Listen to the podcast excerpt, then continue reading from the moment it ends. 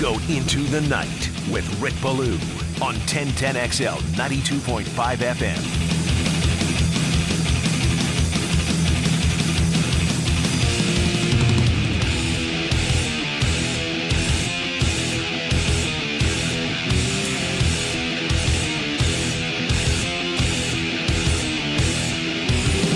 All right, the sun continues to shine as we head towards the of the 42nd Players Championship, number 42 from the stadium course at Sawgrass. Of course, the tournament got underway back in 1974 in Atlanta. Jack Nicklaus won $50,000 back in 1974. That's not the case beginning tomorrow morning. In the next four days, they'll play for $25 million, including the winner will bring home a cool $4.5 million. A year ago, Cameron Smith won it. It was a very long process, all the delays on Thursday, the continuous delays on Friday. As I just talked with Frank Hayes and Lauren, they wrapped up day one finally, some 55 plus hours later on Saturday, continued the second round, went through Sunday, and of course the tournament wrapped up on a Monday. An interesting scenario from a year ago. Five of the top 10 players on the leaderboard in 2022 are not here. Cameron Smith, he lives where we're at, right here in Ponte Vedra, part of the LIV Tour. Uh, Anirban Lahiri, not here. As a matter of fact, Lahari was your leader on moving day. Going into the final round of the Players' Championship, he held a one stroke lead over both Paul Casey and Sam Burns, along with uh, Doug Ghim as well. Uh, the other three at minus eight, uh, he was one stroke better at nine under par. He's not around. Paul Casey, guy who's cast so many checks, right? Never won a major, but really one of the good guys. I've interviewed Paul Casey several times over the years here in Ponte Vedra. He's not around. Harold Varner III is no longer here. And then DJ, who had a 63 on Sunday, it was the best final score of the Players' Championship. And I guess I should say Sunday slash Monday. Um, of course, he has taken the money and he has moved ahead as well. So, what do you make of it? I mean, today I thought was a fairly normal Wednesday. Okay, if anything, I thought there were fewer people here than in years past. And, you know, I've been here from 97 until after, you know, 97, 98, 99, when Elkington won, Leonard won, and then David Duval won, which to this day is my all time favorite uh, Players' Championship, just to have the berries to go for the stick with that Sunday pin placement on 17 and to actually drop the putt or drop the ball, the golf ball, to the right of the stick and then make the birdie putt was uh, was a thrill uh, for me. And uh, you know, there's been some very good moments since. But how do you feel knowing that you're going to come here tomorrow? And we certainly want you to come here tomorrow and Friday and Saturday and Sunday. I mean, I'm selling the event, but you don't have Cameron Smith here. You don't have Phil Mickelson here.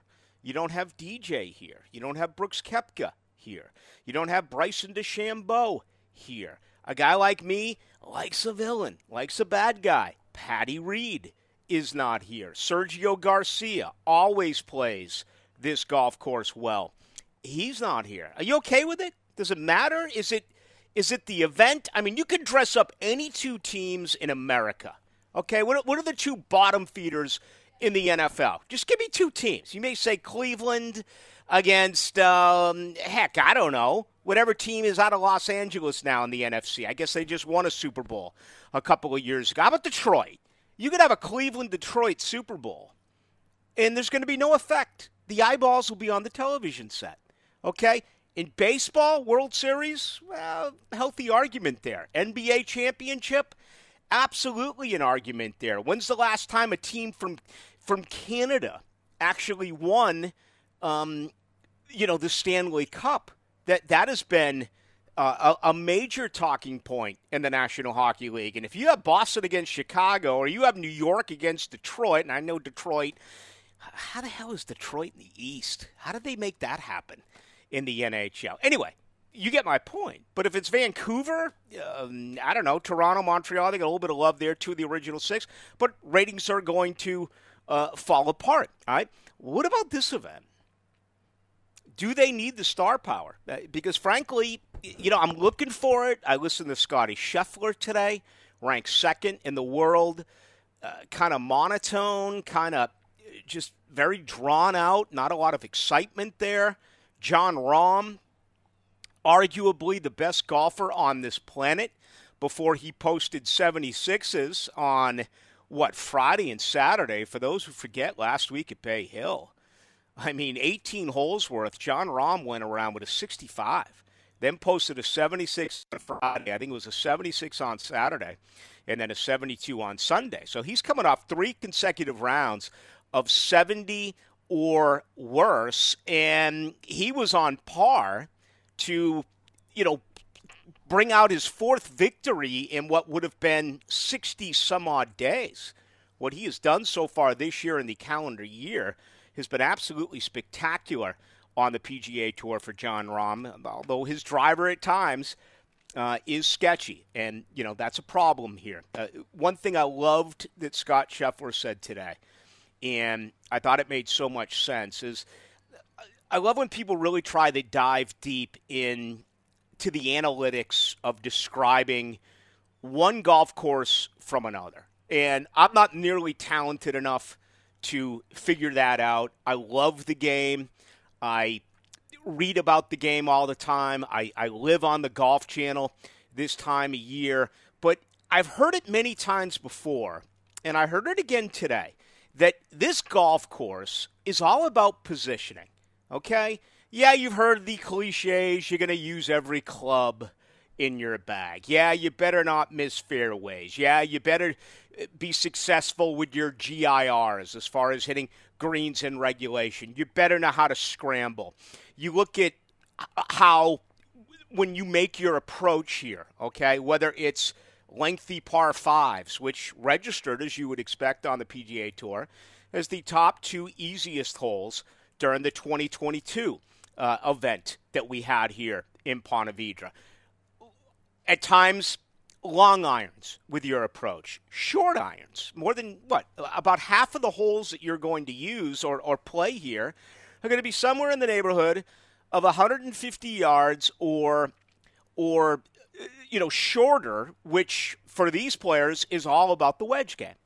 And it's about understanding these greens, where your approach is going to go, and the difference of, you know, let's say a six foot putt and a 20 foot putt. Uh, that's what I, I believe happens on any one of these events throughout the PGA Tour, but they will tell you, they'll be very specific about it, that this particular golf course is all about positioning. There's not one thing that you are expected to do overly well. On the flip side, if you do something that is the opposite of well, you're going to find yourself in a tremendous amount of trouble. Scotty Scheffler today uh, was asked, Is this a thinking man's course? Okay, and I thought his answer was brilliant. He came out and he said, No, I think it's anything but a thinking man's course.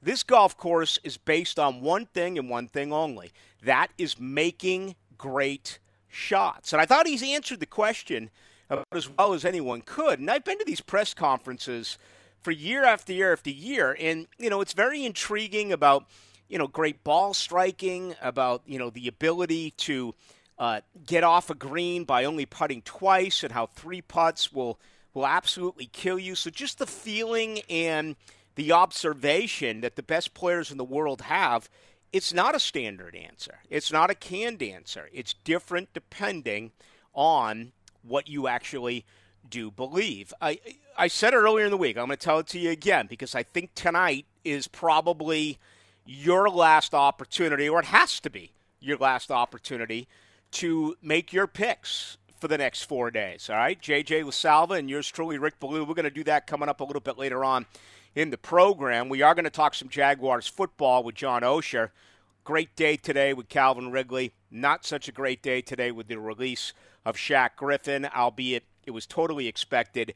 I will get there momentarily. Also, the Boston Capper, who will bet on you know whether or not uh, a leave will blow over two times or three times when the wind blows is going to give us his selections coming up as well at 720. Uh, but I, again, I've been doing a lot of um, uh, uh, of reading in preparation for this event as I do every year. It's it's truly one of my favorite uh, times of of the calendar year. I mean, I, I what's there not to love about the Players Championship? But I was blown away by this nugget.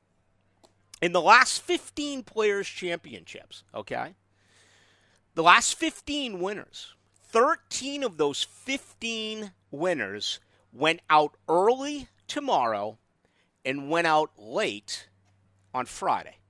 So, you know, I, I, I, didn't do the research and look through each and every one of, uh, of everything else that is going on as far as all of the other events that do happen throughout uh, the PGA Tour. But as far as this event is concerned, 13 of the last 15 early tee times on a Thursday, followed up by a late tee time on a Friday. Just something to consider if, in fact, you are uh, placing bets or making wagers on the 2022 Players Championship. All right, we got a lot to do here over the next couple of hours. Um, I want to get back to Scotty Scheffler for a moment because he was asked today by a reporter. Couldn't really understand the entire question. He, you know, it was a uh, it was an international uh, reporter, and I didn't get the entire question, but the the message basically was about Patrick Reed and does the PGA Tour need villains? And I sat there with my arms folded and, and, listened to Scheffler, who gave the answer that I thought he would. He said, yeah, there's been a lot of talk about rivalries, but no, I think there's enough great players out here that golf is fine. You don't need villains. Um, I disagree. I do, and and I and I don't want you to misinterpret what I'm trying to say. I remember the first when I first started covering this event in 97, 98. I, I remember one year on the hill on the par three third. You turn around, you have the range, right, or the practice grounds. Excuse me. Uh, Colin Montgomerie missed. Hell, I don't remember if it was a birdie putt or a par putt. Okay, but it was on the par three third, and he missed it he burnt the edge, and part of the gallery went crazy. A couple of drunk locals or whatever. Oh, you know, and and and, and Colin Montgomerie looked like the combination. He looked like either Bill Parcells or he looked like Mrs. Doubtfire. Colin got all fired up, and turned around and said something to the fans, and the fans yelled back. I, I don't. I don't want that. I remember the Kevin Na year. Remember all the all the waggles for Kevin Na. People were like, "Swing the club, swing it." You know, it took Kevin Na was was stuttering over the ball. He he just could not, did not know how to, you know, to to perform his shot. It, it was a a mental scenario. By the way, there's another guy who's gone, and and he's on the LIV tour as well. So I'm not advocating rude behavior, not at at any event, but certainly not at a golf event. it, it is the what consummate gentleman's sport. But we're hearing more and more and more. The deal on Netflix now with, with their latest piece, uh, reading more books and things. It, I think there's this sacred feeling that, like, they're almost in, you know, they're almost not human, that they're so perfect. They're not. They're athletes, they're competitors. They get upset. Some people can control their anger one way, others need to control it another way. Remember Tiger Woods early in his career? How he always showed Tiger in the news today. Interesting stuff. Apparently, he's on the outs with his with his uh, girlfriend. Um, kind of a weird story. I'll, I'll, I'll, get to that in a little bit if you haven't heard. That broke a couple of hours ago. But remember Tiger when he get all upset? Remember David Duval when he had the tobacco in his mouth and he was at the Masters and he had a bad shot and he tore up the fairway at Augusta? You know, it's just things like that. And you're like, what? You know, what are they thinking? What are they doing? Getting it out of their system, uh, to me, is one way of looking at it. Others will will keep it bottled up, and I don't know what they do. Maybe they get back to the hotel room or they get into the clubhouse and they they finally explode there. Uh, but I I love a villain. I love a villain in athletics. You know, I respected the bad boys, whether it was Dennis Rodman or Bill Laimbeer. I, I love the um, the Boston Red Sox mantra of the of the mid '70s: 25 players, 25 cab rides home. Charlie Finley's group that won the World Series in Oakland in 72, 73, 74. They couldn't get along. Read The Bronx Zoo. It's one of the greatest baseball books uh, y- you'll ever read. The fights between the late Thurman Munson and his battery mate Cliff Johnson, and and, and in football we've seen so. Villains to me is is a large part of sports, and you can go to Arnold's Army, okay, and and and everything that Arnold Palmer had, who fixed the sport and changed the sport and brought so much popularity to the sport. And when Jack came and the golden, um, you know, the golden bear really emerged, it, it took people a long time to embrace Jack Nicklaus. Now, you know, I wasn't around for that. This is what I've read, but you know, boxing's a totally different animal. There has been some of that in golf, but there hasn't been a whole lot of guys on the PGA Tour that people just flat out dislike. Yeah, I can think of Rory Sabbatini at times. I gave you Montgomerie at times. Uh, obviously, Patty Reed uh, at times. Can you think of one back there, JJ? A golfer? Rory McIlroy, right Rory now, McIlroy. Me. Okay, Rory McIlroy. There, there you go. But but don't we need a little bit of this? Absolutely. Don't we need a little bit of excitement? Don't we need a sidebar story? Don't we need to hear about how someone walked uh, through someone else's line or or someone had a hiccup in someone's backswing? Again, it's like they're so robotic. They're all the same. Give me a story. Give me a little something. I, for one, will be the first to tell you. I miss Patrick Reed. I do. I wish Patrick Reed was here. Now, 90, 95% of you listening, you're going to say, Blue, jam it. Okay? You don't know what you're talking about. It's Patrick Reed. He stole and cheated at Georgia. He got thrown out of school there. The man's a menace. His wife's a menace. His family's, I, I mean, whatever. I, I want a little bit of that. We, we get it, obviously, during the Ryder Cup, but we don't get it here in the States enough.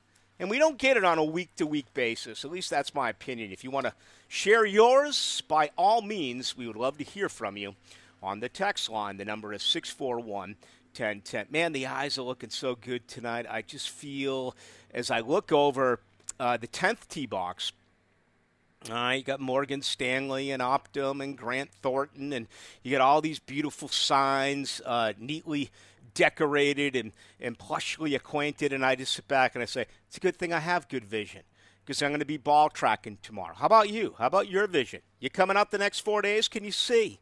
If not, I have the simple process for you. It's called Shmunez Vision. They're right out here at the beach. I swear by these folks. They're absolutely incredible. They're more than just going and seeing an eye doctor, okay? First off, incredibly personable. All right. I told you the story about a month ago. I left my contacts in. I tell you all the time not to sleep in them. I went out, had way too many beers, way too many Miller Lites, perhaps maybe a little Irish whiskey. I don't remember. I woke up on the couch in my bar, right? My eyes were practically sewn shut. Had to get them out of there, made a scratch or whatever it was in my right eye. Went and visited Dr. Shmunez, gave me some eye drops. They were gone within two days. Okay. Only part of what they do. They're a family organization. You're talking about more than 30 years worth of experience when it comes to laser eye surgery. All right. That's Dr. Catherine Shmunez and Dr. Neil Shmunez. Give them a call today, 299 2906, or better yet, check out everything they have to offer online. Just go to shmunezvision.com. Care you can see. All right, we are very busy on this Wednesday night. We love it that way. Plenty on the players, a lot to do as well on the Jaguars. My goodness, what a letter by Calvin Ridley in today's The Players Tribune. If you have not heard about that, I'm going to share that with you as well on the other side. So, best way to get us is on the text line. That number is 641 1010, brought to you by Lifetime Enclosures. You can also get me on Twitter. That is Ballou, B A L L O U 1010 XL.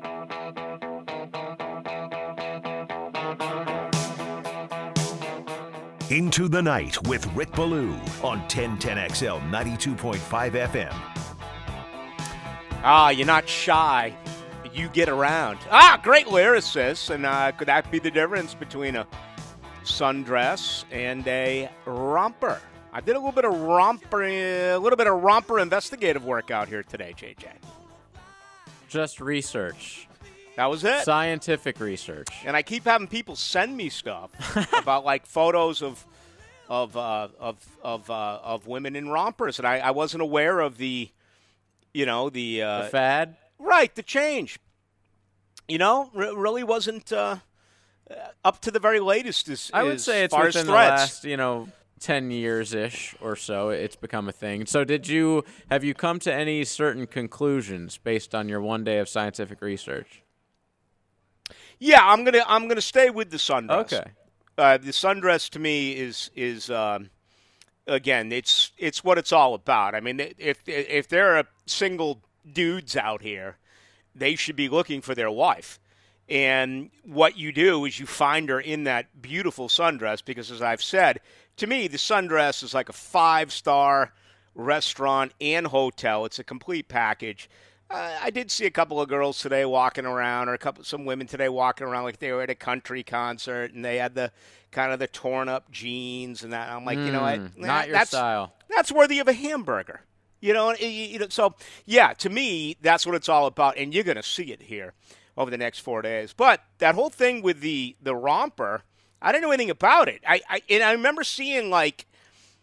Didn't uh, who was the big fatty who wore it? Didn't like Nate Newton have on a romper, or was it Vincent Wilfork one year? Oh, Vince Wilfork wore a overalls with nothing right. under them. Yeah.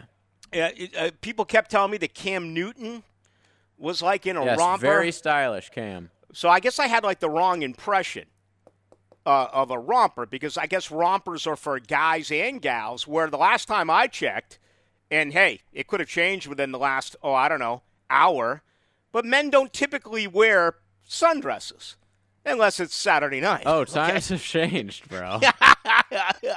I know they have. All right, let's. Uh, uh, have you got your picks yet? They're coming up next hour. Do you know who you're going with? I have a handful of guys that I'm hoping you don't take. All right, so that's coming up in a little bit. Um, I'm actually really surprised here. I'm getting a ton of feedback on the villain comment, and uh, you can do the same at 641 1010 on the text line brought to you by Lifetime Enclosures. Spot, everyone is in agreement with me except for this guy, so you know which direction I'm going to go. Um, the 2253 says, Blue, you have your balls and your jaws. And that was an awful golf take. So I said, why? Everyone cannot be robotic, and he disagrees with me. So there's one gentleman out there that thinks that these golfers shall remain the same height, weight, smile, dress, look, make a birdie, suffer through a bogey, turn to the crowd, hand wave, smile, ball to the pocket, flip the ball to the caddy, grab your towel, go to the next swing, uh, go to the next tee, practice swing, and then bam, crush it 300 plus. Um, that's what a lot of people like. I, I I'm looking for a little something that's different. You know, give me something. Give, give me a guy out here. Give me someone that, that, that I need to see. Someone that's a little bit different. Okay. Um, wow, did you see the text that just came in? I think it hurts the tour. I do, and and I, I'll get to that. No, I haven't seen it, and and, and I do think that it hurt hockey. You know, you look at hockey up until the Craig MacTavish was the last guy who was grandfathered in, who didn't have to wear a helmet. Those who are my age remember hockey with a guy like Jacksonville's Ron Duguay with the with the long flowing mane, okay, and guys who were bald and guys who were this and guys who were that. Now, so many of them look the same. They come from Sweden and Finland and Russia and Czech and all, and they look they're like these golfers here on the PGA Tour. So, you know, my point is uh, stick out. Literally. Jesper Parnevik, he stuck out. He dressed it. He looked it. He at times flipped out on the, uh, you know, uh, uh, on the tee box, fairway, bunker, green. Uh, I need a little bit more of that. All right, what did I miss here on the text line? All right, this guy uh, he says bad boys lead to bad fans, which lead to soccer fan type behavior. So apparently, he thinks if there's a couple quote bad boys on the PGA Tour, we're suddenly going to have like I don't know right wing ultras uh, fighting fans. Ballou reporting live above 17, where seven people have been shot today at the Players' Championship. Several others stabbed. Now it's uh, it's always going to be a golf crowd, right? It's not. It, I mean, listen, everyone out here looks like these guys. They all dress like them. Yeah. They all act like them. Okay. I mean, and everything's changed. I, I remember what it was like out here in the mid 90s where I'm going to tell you right now, we did hold the hole coverage on the ball. Hold the hole, JJ. And the only way you could do hold the hole coverage was on your cell phone. And at that particular time, they would throw you off this golf course if you uh, had a cell phone.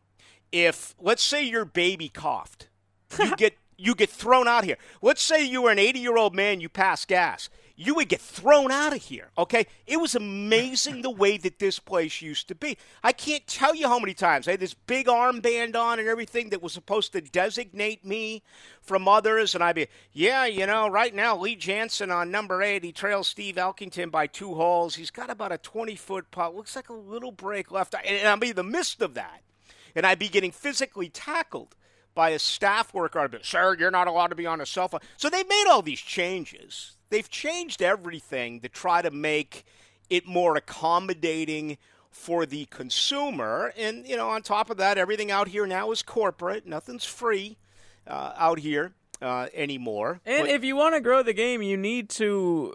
You want guys like me, you know, guys who don't necessarily play golf but are sports fans and want to watch your product and go to your events and have fun. Like, it doesn't always have to be Augusta. Top three golfers in the world are playing together tomorrow.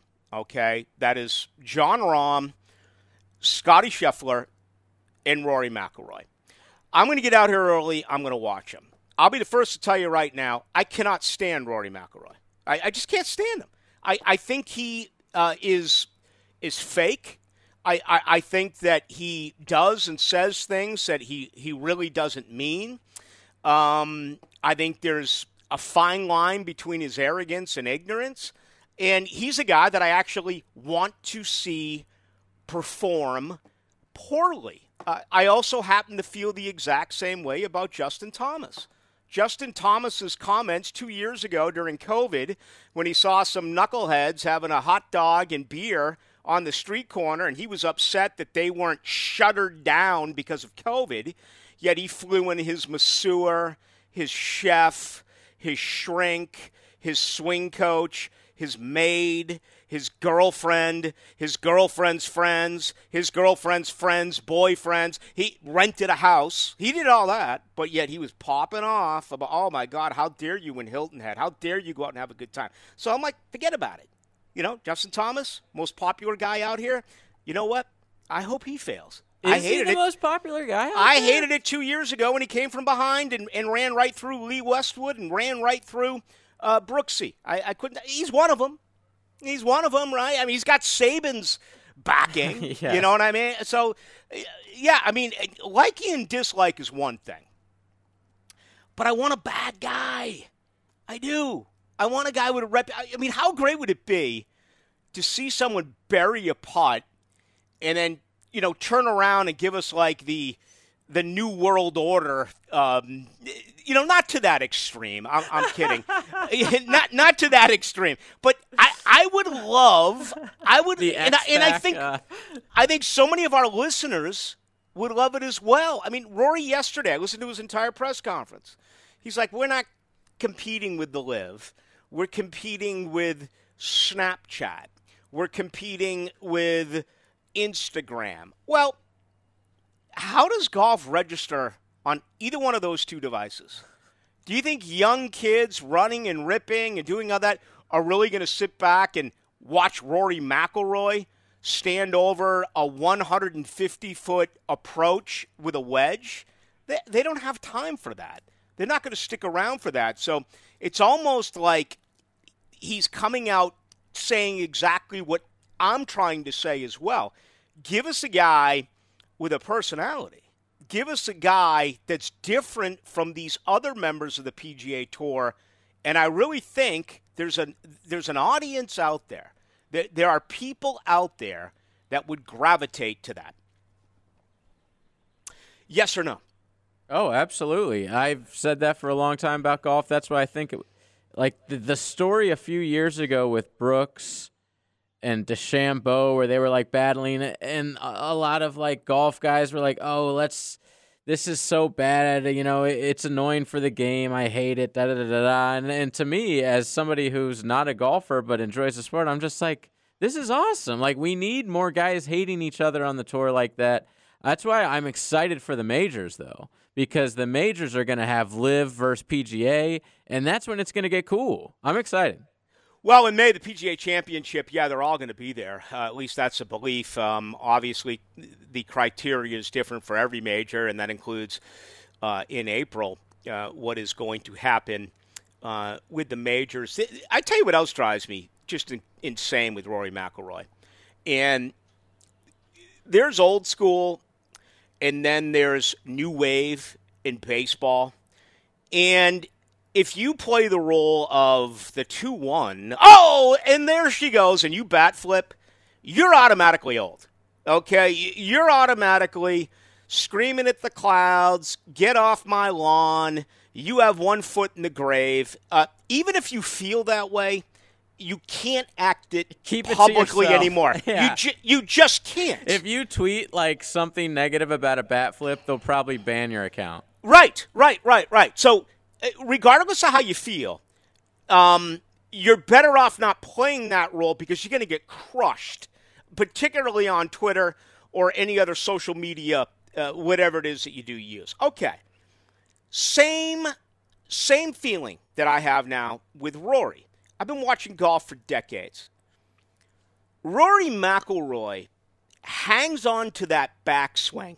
Okay, per ca- per capita, I'm guessing there are thousands of people who die during the time period that Rory McIlroy hangs on to that backswing. It's like 10, 11, 12 seconds. I'm like, bro, show a little bit of respect for the game. Nicklaus didn't do it that way. Palmer didn't do it that way. Trevino didn't do it that way. Woods didn't do it that way. Mick, stop hanging on to your backswing. It's unbelievable. It's so annoying, and he only does it when he hits it pure. You ever notice when he struggles, and you know he's and, and he's one of the great golfers on tour. But I'm just like, show a little bit of respect for the founding fathers and stop hanging on to that damn backswing the way that you do. It drives me insane. You know, he does that. I've never even I, I just assumed all golfers did that when they hit a great shot. No, no. No one does it like Rory.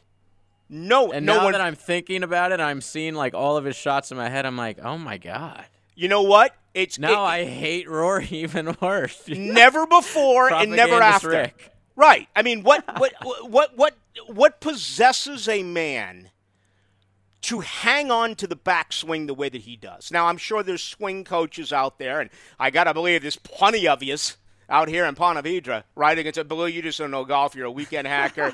you have no idea what you're talking about. That's the best way for him mechanically mm. to follow through on his swing. I don't believe it. It's arrogance, okay? And we're talking about a guy who won four majors, and, and, and what's he done? Over the last several years. Oh, Blue, he won a Players Championship. Oh, Blue, did you see what he did last year? He won the Fed. I, I don't care.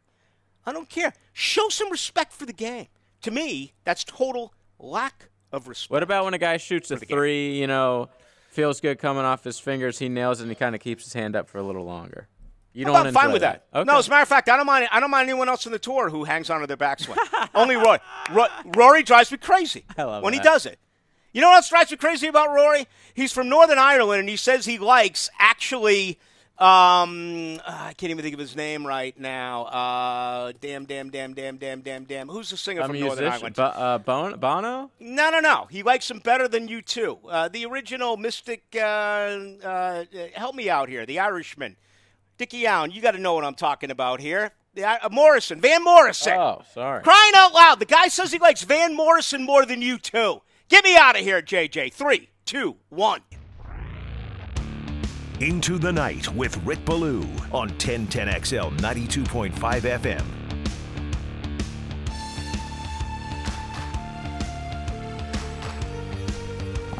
Van Morrison over U2. That's really all you need to know when it comes to Rory.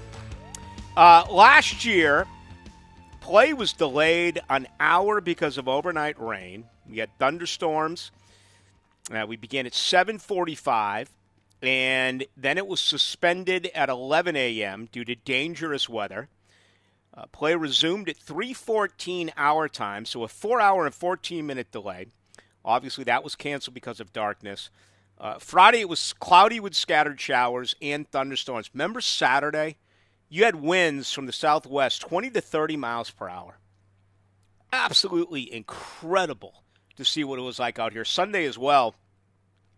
Who's the big Irishman who had the hole in one? Um, oh, uh, uh, no, the big, yeah, Shane Lowry. Yes, yes, I was there for that. It was uh, it was just incredible. And then uh, obviously the, uh, the the tournament wrapped up on a Monday, so unfortunately there, uh, you know, most of the good folks had to to go back to work. But you know, you look at Cameron Smith; he shot a 69 on Thursday, so he was three out uh, behind Tommy Fleetwood and Tom Hoge. Then in round two, uh, a four under overall is a one under 71 for Cameron Smith. So he picked up a stroke there, three strokes behind Tom Hoge and Sam Burns. And then on Saturday, he actually began the day two strokes out and was able to make that up and win the event by one stroke on Sunday, going 69, 71, 69, and 66. Again, just showing the importance of playing well the entire tournament. All right. Very rarely in golf, period, does the best Sunday score win an event. Okay. The best Sunday score here last year was a 63 by Dennis Johnson. The uh, Dustin Johnson, I'm thinking of the late uh, Boston Celtics guard, uh, DJ. Used to live down the road in, uh, in, in Palm Coast before he passed. Dustin Johnson shot a 63. The next best score was Max Homa uh, with a 66. One other nugget before I get back to this, just to kind of put things into perspective with last year's event. Round one, you had 30 rounds below 70. Round two, you only had eight. Okay? Eight rounds of 70 or less. Now you cut the field, so you would think it would be less Saturday and Sunday, right? Consistently 18 on both Saturday and Sunday, or I guess in this case it would be Sunday with the conclusion on Monday. I guess the technical way that I should say it is the third and fourth round. All right, the text line. The text line has exploded. It, it, are, is, are things smoking back there at the studio, JJ? I'm not smoking. I know that. All right, because I'm telling you what, this this uh, our text line is at six four one ten ten. They hate your golf takes, or they love your golf takes. They don't. They don't all hate my golf. Okay. I, I think it's like pretty consistent here. I think it's like half half good, half bad, which is exactly um, what I'm looking for. I'm I'm looking for a little bit of of consistency here. I love this one though. It says, uh, "Blue, watch Irish and Scottish golfers. They play the, on the coast. They hold." Uh, and respect the game. They invented the damn game. Now let's hear if you're nervous that Norvell won't be able to hang on to the transfer portal. oh, I thought Scotland invented the game. Mm, yeah, yeah. Well, Ireland, Scotland, you know, Uh, right next to one another. Uh, Brian, I don't want to do Brian Harmon, yada, yada, yada. Uh, Rory is a cryberry. He whines. When I knew him and I met him as a young kid, he was that kid for sure. Oh, wow. With, with a temper. Personal story. Um, uh, let's see here. 2253, Boo, I want to see you in a romper. Okay, that's. You're going to have to get me drunk in, in order for that to happen. 4004 says, Baloo, I caddy out there, and they are some of the worst golfers ever. yada yada would fit in. I play in the mini tour, drank about eight, ten rounds. Now be uh, call me the beer coach. Rory cheating to drop on 18 to win the tour championship. the tour let him cheat. Uh, let him cheat. I, I don't know if I remember that. I would think that that one would kind of stick with me. Do you remember that one? Um, Baloo, Rory's uh, shirts are too tight. Um, oh yeah, to make his more. arms and back look big. All right. He has looked.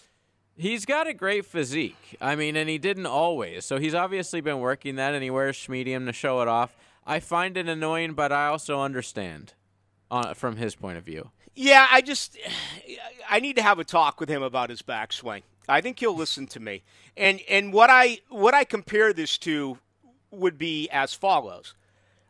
I don't mind a dunk. I like a dunk. But when you dunk and you hang on the rim for 5 seconds and then you come down and you stop and you stare at the crowd and you're down 20 points. yeah. There's no reason why you should do that. It's the same thing with a bat flip. If you're up 9 2 and you make it 10 2, okay. If you're down 9 2 and you make it 9 3 and you bat flip and you take 40 seconds to run around, it doesn't work. It's the same thing here with Rory. If he's tearing it up tee to green, okay. You know, I'm the best player in the world. Look at me. I'm the ultimate alpha. And hang but that's not always the case for Rory McIlroy. He's shown his warts as well. Respect the game. That that's my opinion. 11-17, Baloo. Spieth is the most annoying with his whining uh, to his caddy. I, they, I actually don't have it a lot. I actually don't have a problem with that, but I can understand where some people do. It's content. Uh, 33-26, Baloo. Wasn't John Daly the guy who was the wild golfer smoking and drinking? John Daly has his own set of rules. Charles Barkley has his own set of rules in the world of broadcasting. 99.9999999% of us would be fired if we have said the things that Charles Barkley has said. He has got his own, he's in his own little bubble in what he can get away with. John Daly, the same way as a golfer, despite all his faults, okay? I mean, that man went through women the way that Rosie O'Donnell goes through a buffet and it was one after another after another. He sang a song called All My Exes Wear Rolexes. I, I have a CD. It's pretty good stuff. But John Daly was lovable. People forgave John Daly for all his faults because his attitude was I'm going to show up at my tee time. I'm going to show up hungover with a Diet Coke and a smoke. And it's as simple as where's the first tee? and what's the course record. That was John Daly. I, I don't agree with it, but he was given an enormous pass. We all remember his meltdown over at the old Sloppy Joe's down at the beach. A Boo Weekly reference here Whoa. by 2596. One of my favorite interviews of all time. I did an interview here with Boo Weekly, and the guy swallowed a couple of beers in the middle of it. He snapped it open. Uh, him and the other guy, uh, guy who played hockey at I think he played at Hartford. He's out of Wisconsin. He's on the he's on the um oh, dad gummit. He's on the Champions Tour now. Uh, I can't think of his name. I bet he played here forever. It, will it, come Jerry Kelly? Yes. Yes. W- would you say Gary Kelly? Jerry Kelly. Jerry Kelly, yes. Uh, he was another one of my favorite interviews I've ever done it because he's like – I really don't like golf. I just play it because I'm good at it. And he's like, hockey's my favorite sport. And if, you know, I could have made it, um, it absolutely would have been as a hockey player. I, I, I know that that take bothers people as well. I mean, when Deion Sanders said that basketball was his favorite sport, people wanted a piece of Deion when he said that. People, there's a message for you out there. If you listen to guys um, like Jerry Kelly and Deion Sanders, don't be honest. Okay. yeah, absolutely. I, Why to please the people? To please the media. yeah. Listen, this guy with the this text is outraged. This just shows some of you golf fans live in such a bubble. Yeah. He's claiming Billy Ho, Billy Horschel, is a bit of a villain. Billy Horschel. Like is. no one ever, no one thinks that. No one's like. Care, first of all, no one cares about Billy Horschel. Um, and then uh, on no one, absolutely no one's like, you know, who's a really bad guy on the tour that I cheer against? Billy Horschel. That's never happened, dude. Like we're talking about people that are hateable. Someone that cheats, someone that cheats on their wife, someone that gets arrested. You know, what it throws a tea at Rory. You know, stuff like that. hey, Not listen, Billy Horschel. Hor- Horschel's had a couple of. He said a few things about the LIV tour.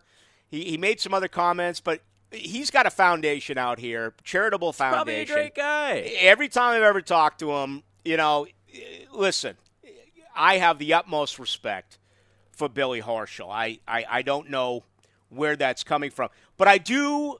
There is a little bit of him there with Oh, that, a tiny bit. Yeah, I've seen it before. Okay. a little bit with him. I'll be I- watching extra close now. I remember a couple of years ago, he went crazy. I, I uh, about the way that the the greens were rolling. I don't remember the event. You may be able to Google it and find it. I'm I'm guessing it happened two three years ago. right? 2015 U.S. Open. All right, 2015. Boy, man, I think it was one since then. May- Maybe there's another one on there. Yeah, apparently he had an awkward exchange with a heckler at the 2021 Arnold Palmer. And he, he told him, quote, there is a reason I am on this side of the rope and you're on that side. Oh, I you oh, went to that. love Billy oh, now. man, that's 45.97. Preach it, Baloo. I'm the same here with Rory. Okay, 1667. Baloo, villain, no, we don't need it, but yes, we need someone to root against. And that guy for me is Patrick Cantlay. he goes on to say, he's a tool. All right, a little bit of fun in hour number one. Tomorrow night we'll have non-stop scores and who's making moves as the sun has now set over the stadium course in Ponte Vedra. Coming up next, what an unbelievable, incredible, absolutely phenomenal letter by Calvin Ridley. If you have not read it, you need to. If you did not respect this man prior, if you have a clear mind and read this and don't automatically become a fan of him after, then that's on you. Let's talk to John Oehser about it. Other moves the Jaguars have made, including the official release today of Shaq Griffin. It's all coming up in hour number two with Rick Ballou.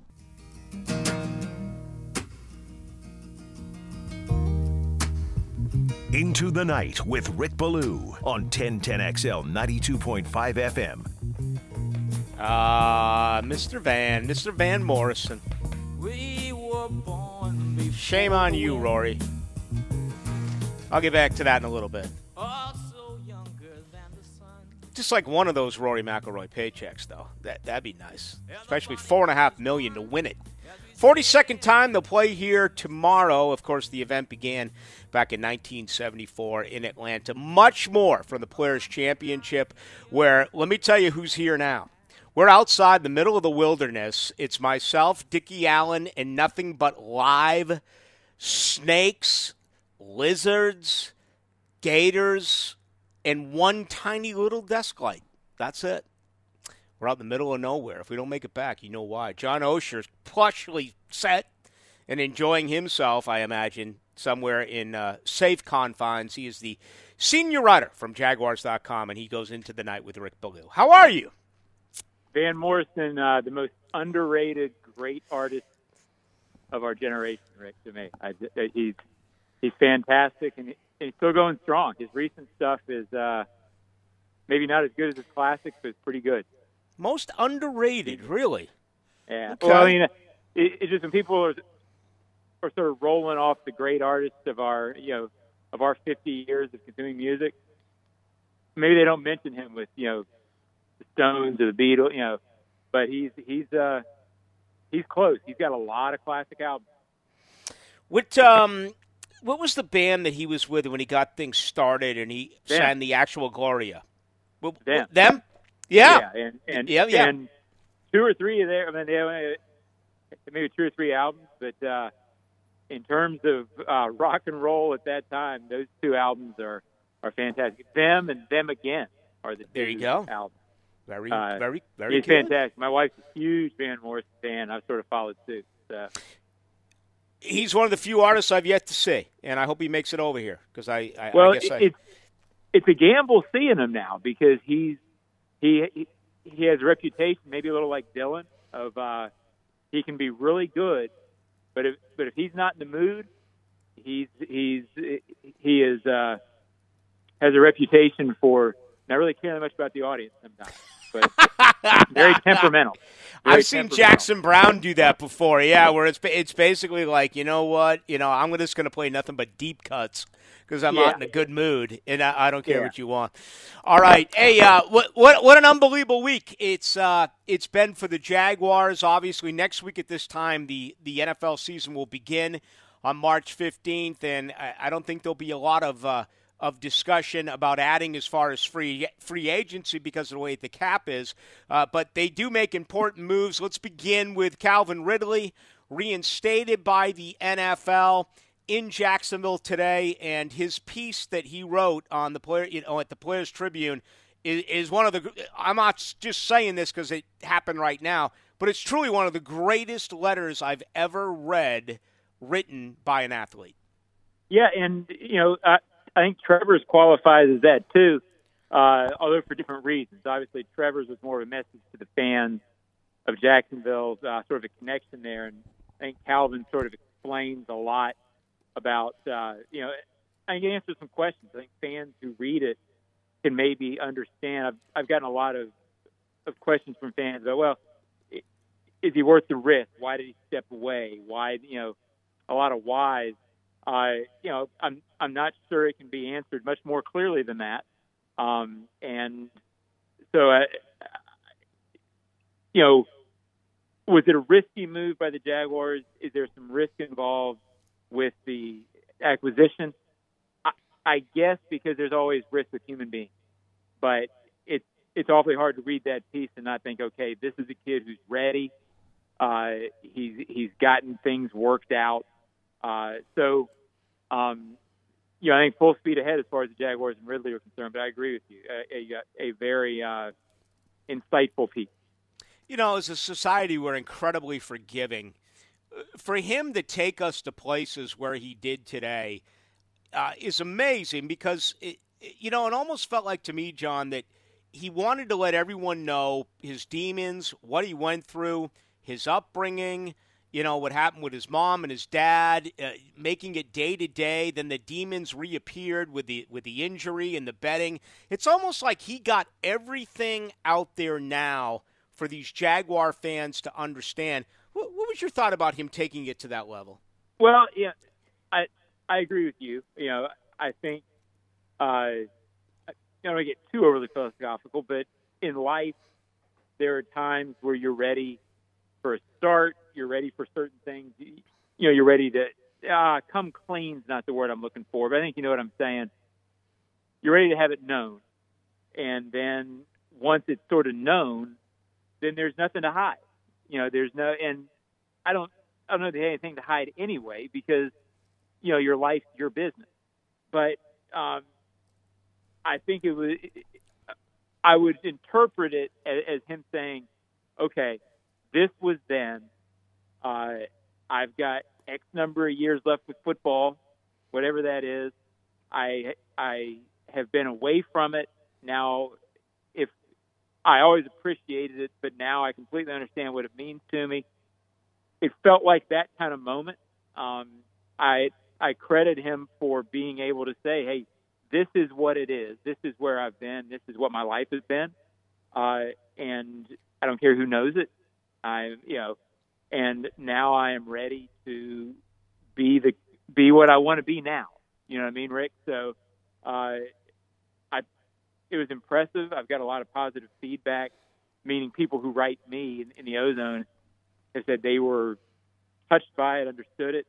I think that was the effect that he wanted. So, um, I think it speaks to uh, where he must be mentally as he takes his next step. I think that was the gist of it. John Oehser, our guest, senior writer, Jaguars.com, joining Rick Ballou. I'm broadcasting live tonight from the Players Championship. The tournament gets underway tomorrow morning.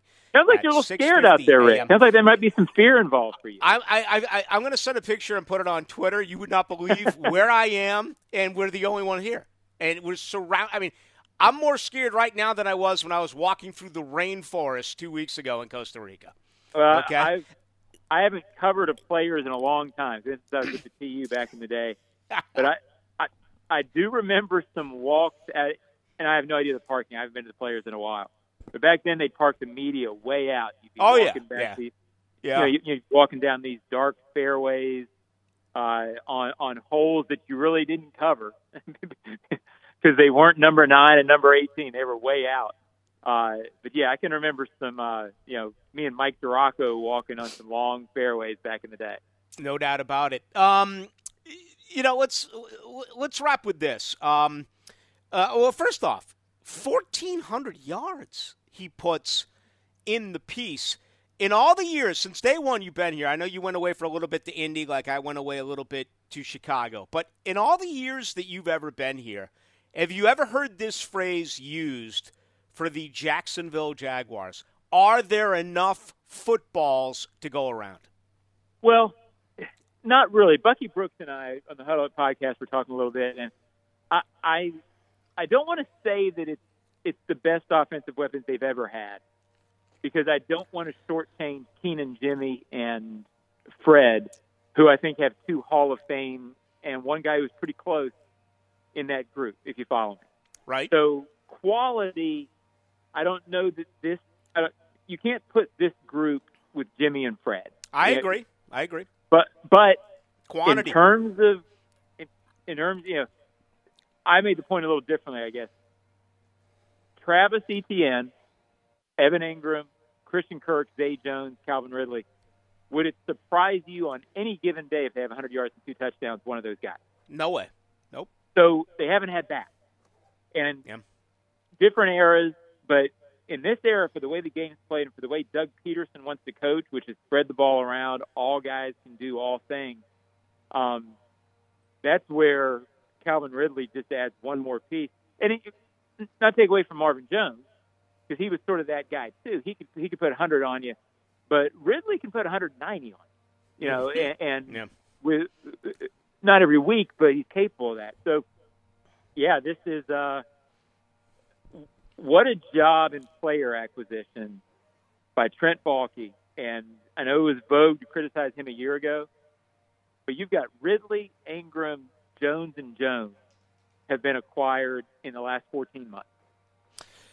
Leave us with this. Jawaan Taylor, uh, I know all along you thought that they were going to do their best to bring him back, and I believe that. Right now, financially, they're going to really have to scramble to get this done in a week. Well, you know, and I don't know how far they are along in that because you don't know about negotiations. I've always thought it was going to be tough because of what the perception was going to be of Dewan by the time he got to free agency. And then once you hit free agency, as you know, Rick, it's rare for the for the prime guys to go back from their team. Usually, if they hit free agency, it doesn't happen. I've always thought it'd be tough. I'd always thought they, I always thought they wanted to, and I don't have any more of a feel for it than I did a week ago. I don't know that it's going to be tougher than it was a week ago, uh, but I've always thought it was going to be tough. So not much of an answer, but I think you follow where I'm going. I always thought it'd be tough.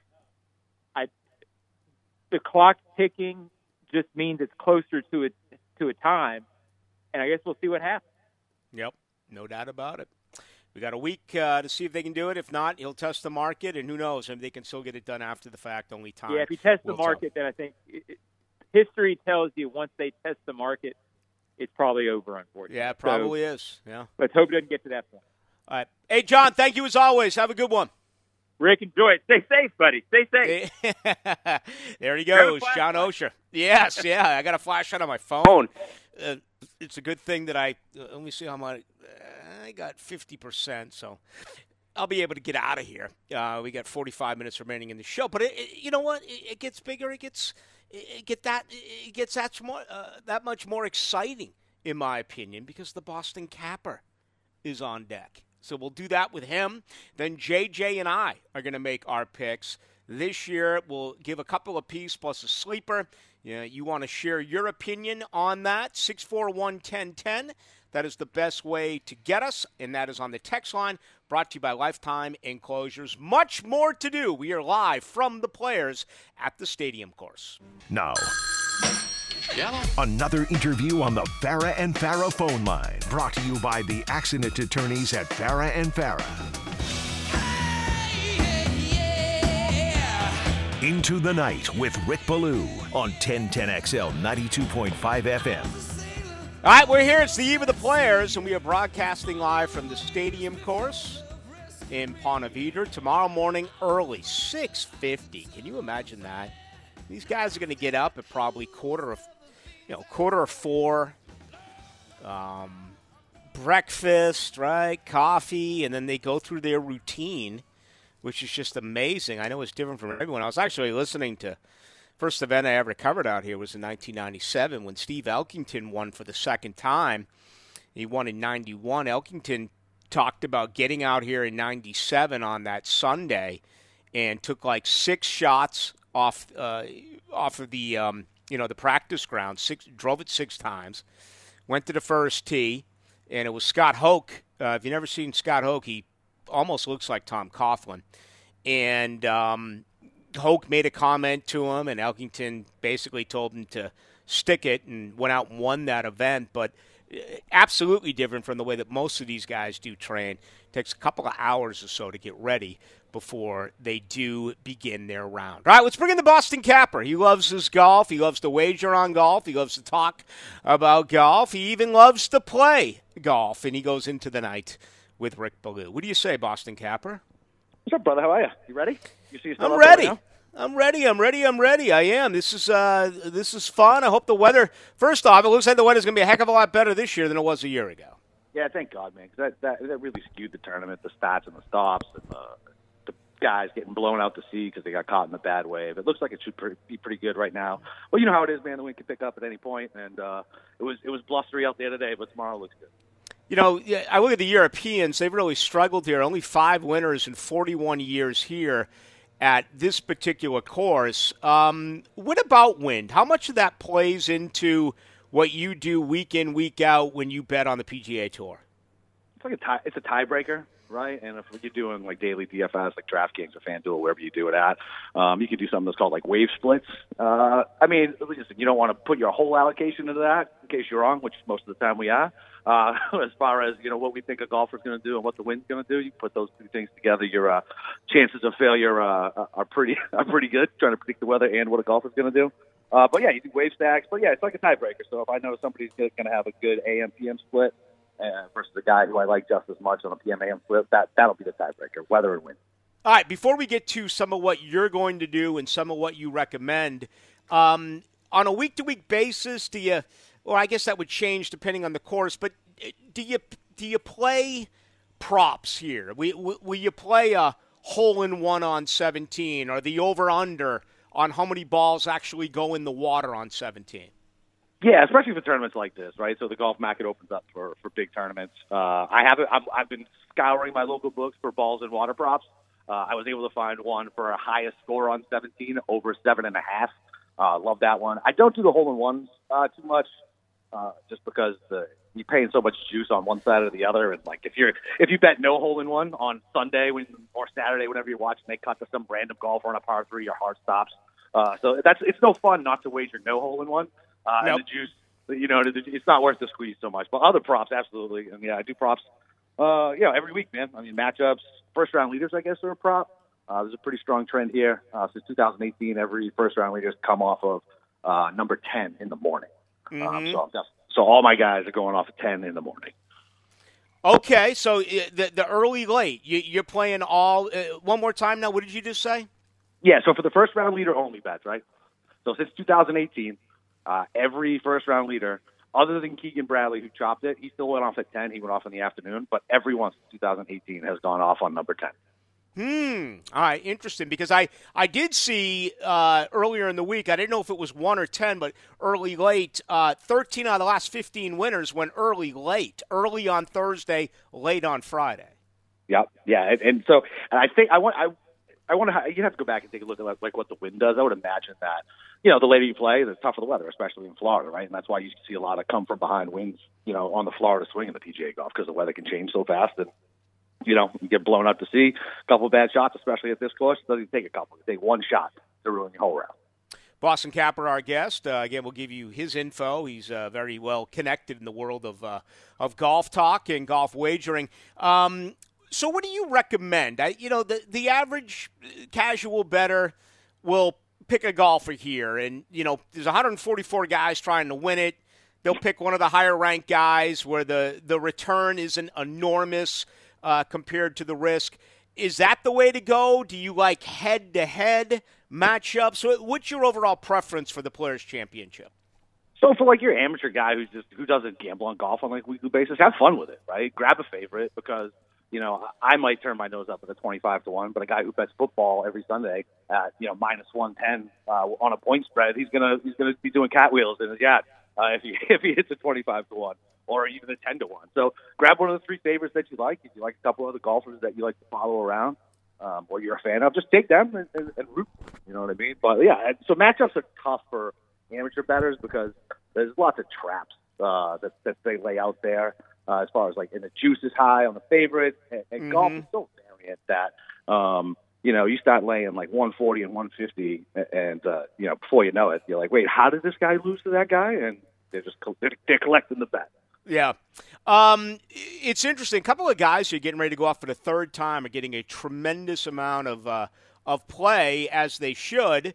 Uh, one is Scotty Scheffler. I mean, tied for 55th a year ago. He didn't make the cut here in 21, yet a lot of people have him penciled in to win it. The other's Max Homa, still waiting on that huge victory. He's had, what, four top five finishes as of late, including a victory and a, a second place, but his best round here was a year ago. He shot a 66 on a Sunday and ended up tied for 13th. What's your opinion on those two golfers? So I'm I'm fine with I'm fine with Homa. I mean, he's just he's a, he's a different level right now. Uh, he had his worst putting performance in two years uh, this past week at API on, uh, on Sunday. So I'm not worried about that. Um, he's known as a California kid. He's been the most California tracks. But he, uh, yeah, I mean, I don't hate Homa. His number's a little short, so it's it's, it's tough when you're used to betting Homa at 35 and 40, and now he's you know at like 18. Uh, but yeah, I like Homa for this track. Um, I want somebody who's done something right? Course history um, isn't as sticky here as it is in other places like Augusta and Pebble, and you know where guys are just come in with no rust and just because they are comfortable with the course, they can just play it. Here, if you come in with B minus game, you can get ejected real quick with all the hazards around here. Uh, and Scotty, I mean, I don't know. There's something about this place that he hasn't done well with, and at ten to one, he's not going to get my money. Yeah. Um, how much did you use a year ago? You said what they've done here. Keegan Bradley's a guy that it, I've been sniffing around here today. Keegan Bradley's picking up a little bit of steam, and yep. you know I look at the top ten golfers last year here, Boston Capper. Five of the ten aren't even here because they're with the LIV. Yeah, I know, I know. Yeah, and so as far as like last year, uh, you could you you have to dig into it because the weather was so bad. There are some guys who just got caught on the bad waves, and you just got to throw any of those stats out. Like if you remember, like I think it was Brooks Morikawa had to start on 17 on the restart, and the wind was swirling. Every single one of them put it in the water. So you can throw those stats out, but you know you want to take a look at somebody like Patrick Cantlay, who doesn't have a good course history here. He's picking up a lot of steam on how well he played at API. Well, he was in the good wave last year, and yep. he still did poorly. Um, so you, you know, pick your golfer and dig into it. But I don't take much from last year, um, other than you know just to see how they actually did, right? Because the, the weather conditions were just atrocious last year. Uh, they really love, were. Yeah, I, I, I love Keegan. Uh, everything about this place screams Keegan. The problem is, is he, you're right. He's getting steamed. Everybody's talking about his five. He's the only golfer in the field that's made uh, the cut in the last five. I know. I think JT and Rahm did too, but they got MDF, and that was still a thing. Uh, so the steam around him uh, is uh, it makes me worried. But Keegan's like one of my favorite golfers. He's a New England brethren like we are, so I always root for him. And uh, yeah, so you could you could get him at like ninety to one last week, his odds got chopped to like fifty five. I still took it because everything about his game screams you should do well here, but one of those things where it's like if everybody's on him, it's probably not going to hit. Yeah, I was staring at the numbers earlier this week, and it, it's just amazing. Uh, you know, 16, such a scoring hole. 17 is what it is, but 18, once again, hardest golf hole on this course. Last year's average on 18 was 4.553. So you're talking about the best players in the world where they were, uh, you know, averaging um, nearly a half stroke over par on a closing hole of a tournament. There's there's really not with all the love that 17 gets, 18 remains the most difficult hole on this course. Yeah, and especially since they've switched it from May to match the way the wind, winds go now, it, it's almost always in their face. So that tee shot now is really terrifying. And if you bail out right, you you know you end up putting yourself in a bad spot uh, in the trees, like we saw Cam Smith do last year, even before he won it. Bad off the box, shot it, just tried to chip out in the water, and then he just happened to stick one of the best wedges in the world, and he made the putt. So like, yeah, you're you're in a real tough spot. I mean, you played it like 17 is intimidating, but I think 18 is more intimidating.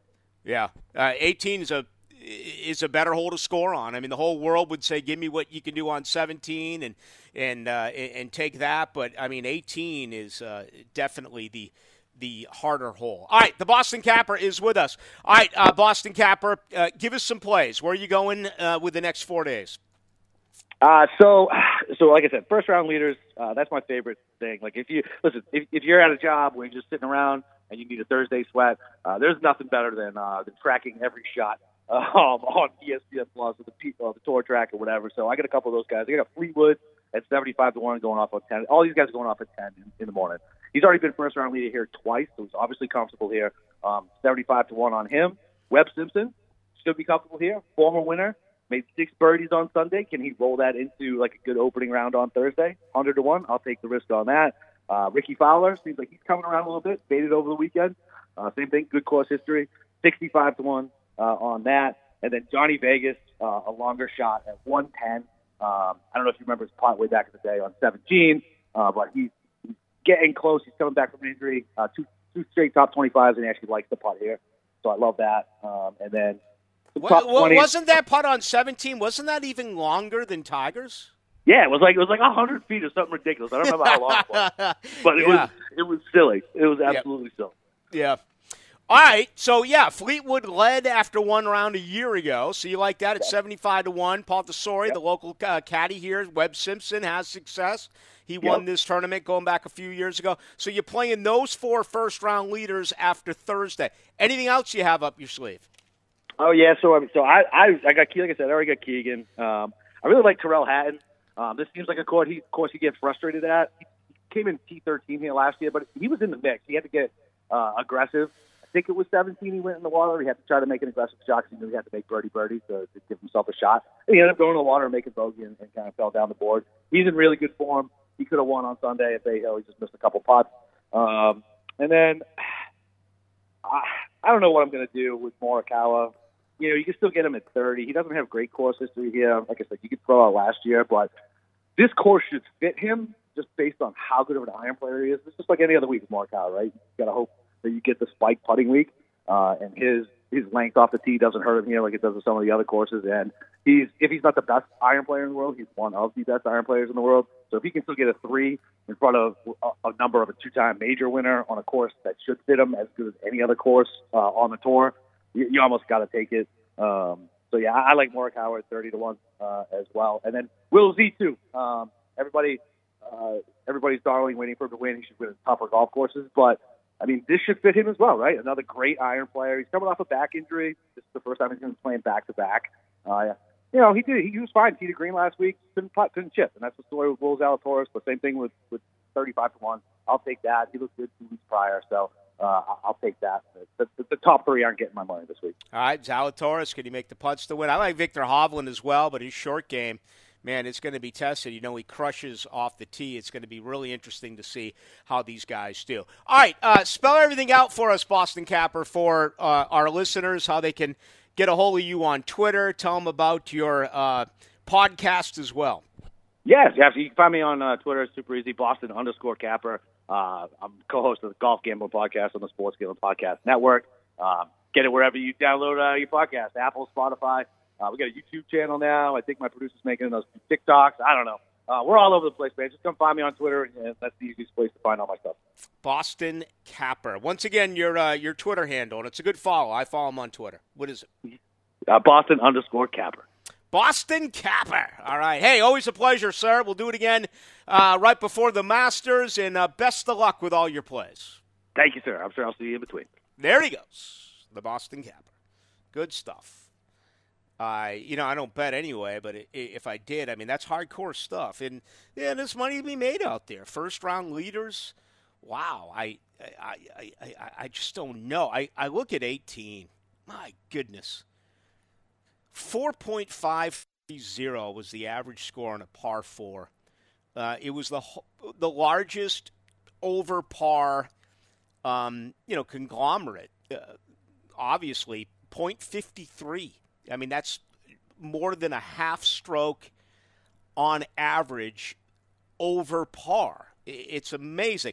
Obviously, no Eagles on the par 4 18th. You had 25 birdies.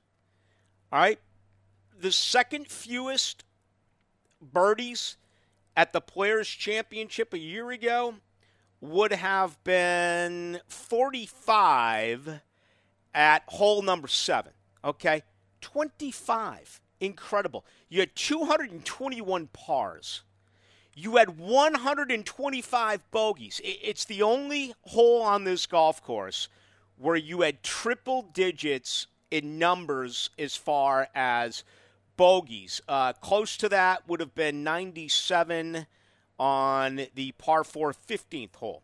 You had 36 double bogeys. Okay?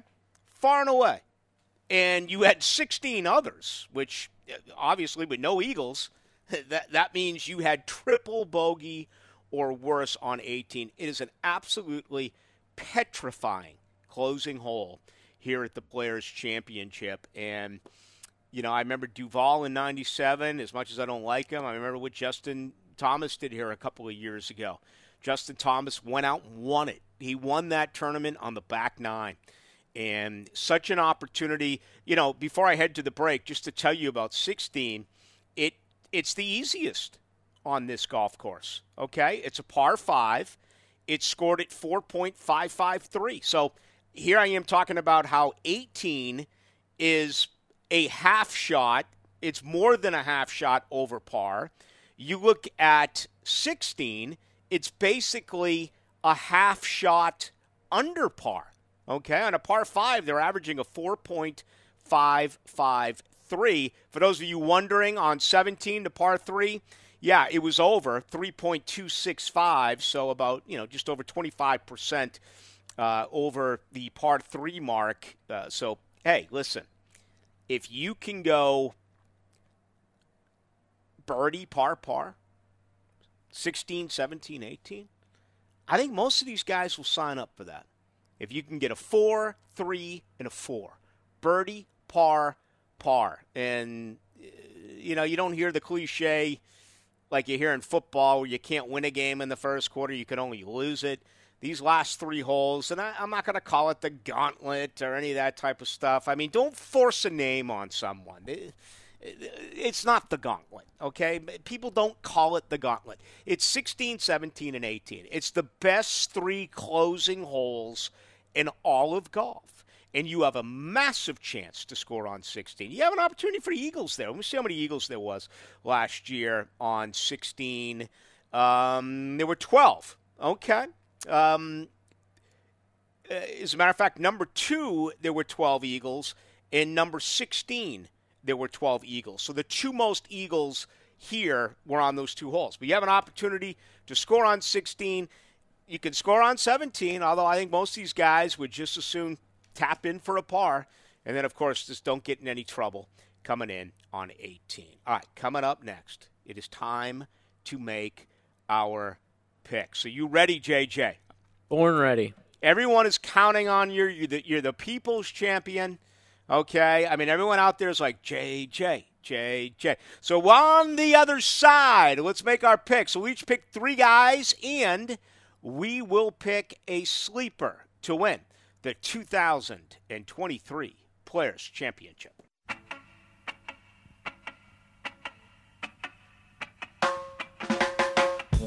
Into the Night with Rick Ballou on 1010XL 92.5 FM. All right, we'll have nonstop coverage for you tomorrow as we begin the Players Championship. Jeff and Dan, very early in the morning, will have it for you. And I'll take you through tomorrow night. Hacker Nation to follow. As a matter of fact, he's standing by.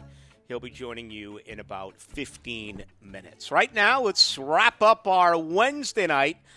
Let's make our picks. JJ will make three. I will make three. We'll go back and forth, and then we'll each pick a sleeper as well for a fourth overall selection. JJ, you're up first. Who you picking and why? Thank you, sir. Um, I'm gonna go with Jon Rahm just because he's the number one golfer in the world right now. I would feel foolish not to take him. Yeah, he's been absolutely phenomenal, no doubt about it, until he fell apart on last Friday with the 76 and the 77 on Sunday uh, as well, or Saturday as well. Uh, I'm going to take Scotty Scheffler. Okay, number two right now in the world.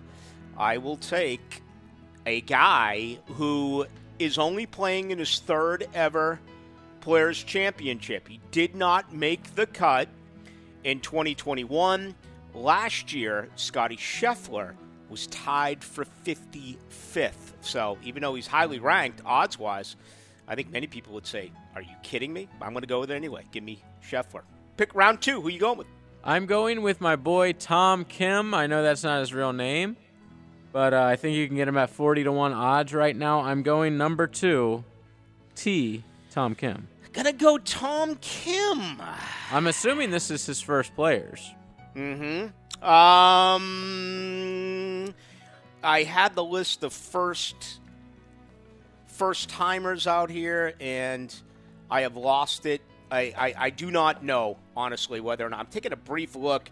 If so, I don't know if he made the cut a year ago. Uh, Tom Kim. I, I I don't have that in front of me, unfortunately. Yes, he is making his debut. All right, Tom Kim, 40 to 1. I'm going to pick Collin Morikawa. So, Tom Kim, I will take Collin Morikawa. All right. Um, he's been struggling lately, but he's a I know he player. has, yeah. All right, this one's going to surprise you. I could have kept this as my sleeper, but I'm going to make him one of my picks. He is a former champion, but it's been a long, long time. Uh, but he's been playing well recently. I'm going to go with Rickie Fowler. Really? Yes. Okay. Uh, my third pick. All right, let's see here. Um, and you could tell, obviously, we don't have money on this because I know people are saying, how come you're not picking Rory McIlroy, Ballou? How come you're not picking Justin Thomas? Well, I'll tell you why I'm not picking him because I don't like him. Same with me. I'm not going to I'm not gonna cheer re- for I'm- a guy. Yeah. I'm not going to root for guys I don't like if I don't have money. I mean, money changes everything. Um, I got sucked in with this. Uh, I'm, I, I want to say Max Homa so bad, but I just don't think it's going to happen. I'm going to go the other way. Despite the short game, he had a let's see, a tied for ninth place finish here a year ago. I know who you're going to say. I'm going to take Viktor Hovland. Oh, okay. I thought you were going to say Willie Z. Willie Zalatoris. I don't know if he can putt well enough to win here. No. Um, Yeah. but, All right, uh, sleeper. Sleeper pick. All right, this guy actually has the same odds as Ricky. So I could have inserted him in as my last pick, but I made him my sleeper.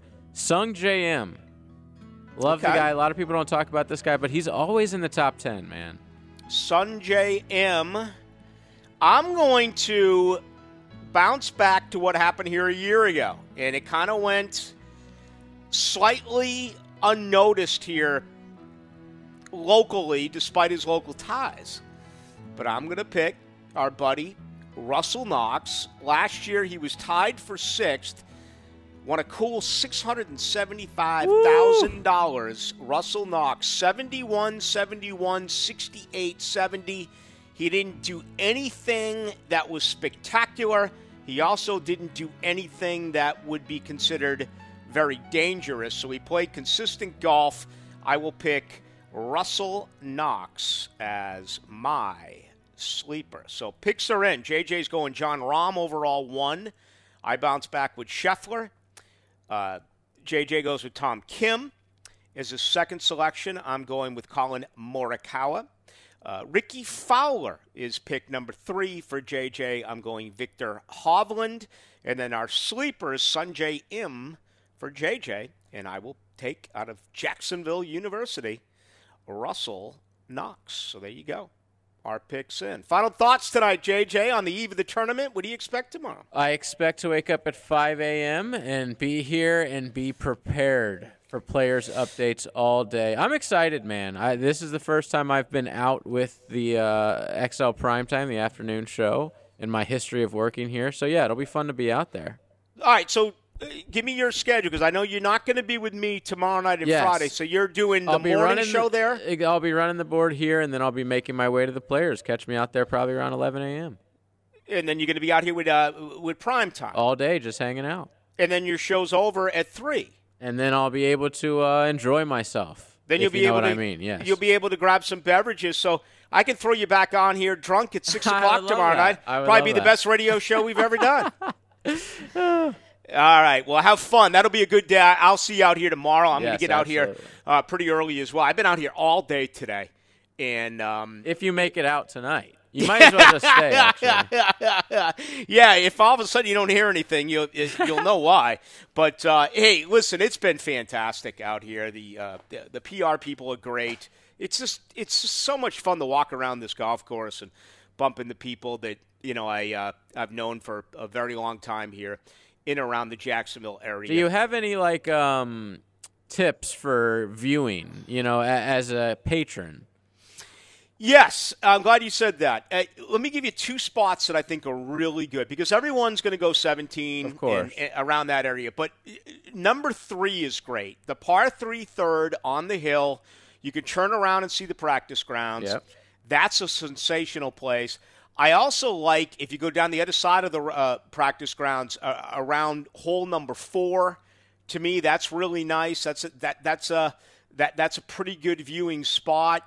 Um, you know, 12 was picking up a lot of traction. It, it- it's not my favorite, but I've listened to others who have said that that's a place that you probably uh, should be able to uh, enjoy yourself out there. But, you know, the, the mass is going to head for 17. There's no question. And, and there's plenty of room out there. Hey, folks, traffic is going to be difficult for you. Try to leave a little bit early and, uh, and be patient. They're doing the best they can out here. It's absolutely incredible here at the Players, and uh, we're honored to be here all week long. That's going to do it. JJ back in the studio. Richie here is our engineer. Thank you to the Boston Capper. Thank you to John Oehser. My name is Rick Ballou. I don't check the text line. If you want to get a hold of me, I don't check the text line now if the show is over. So if you want to get a hold of me, it's Blue1010XL on Twitter. Hackers up next. I'm Rick Ballou. I'll talk with you during first round coverage of the players tomorrow at 6 o'clock.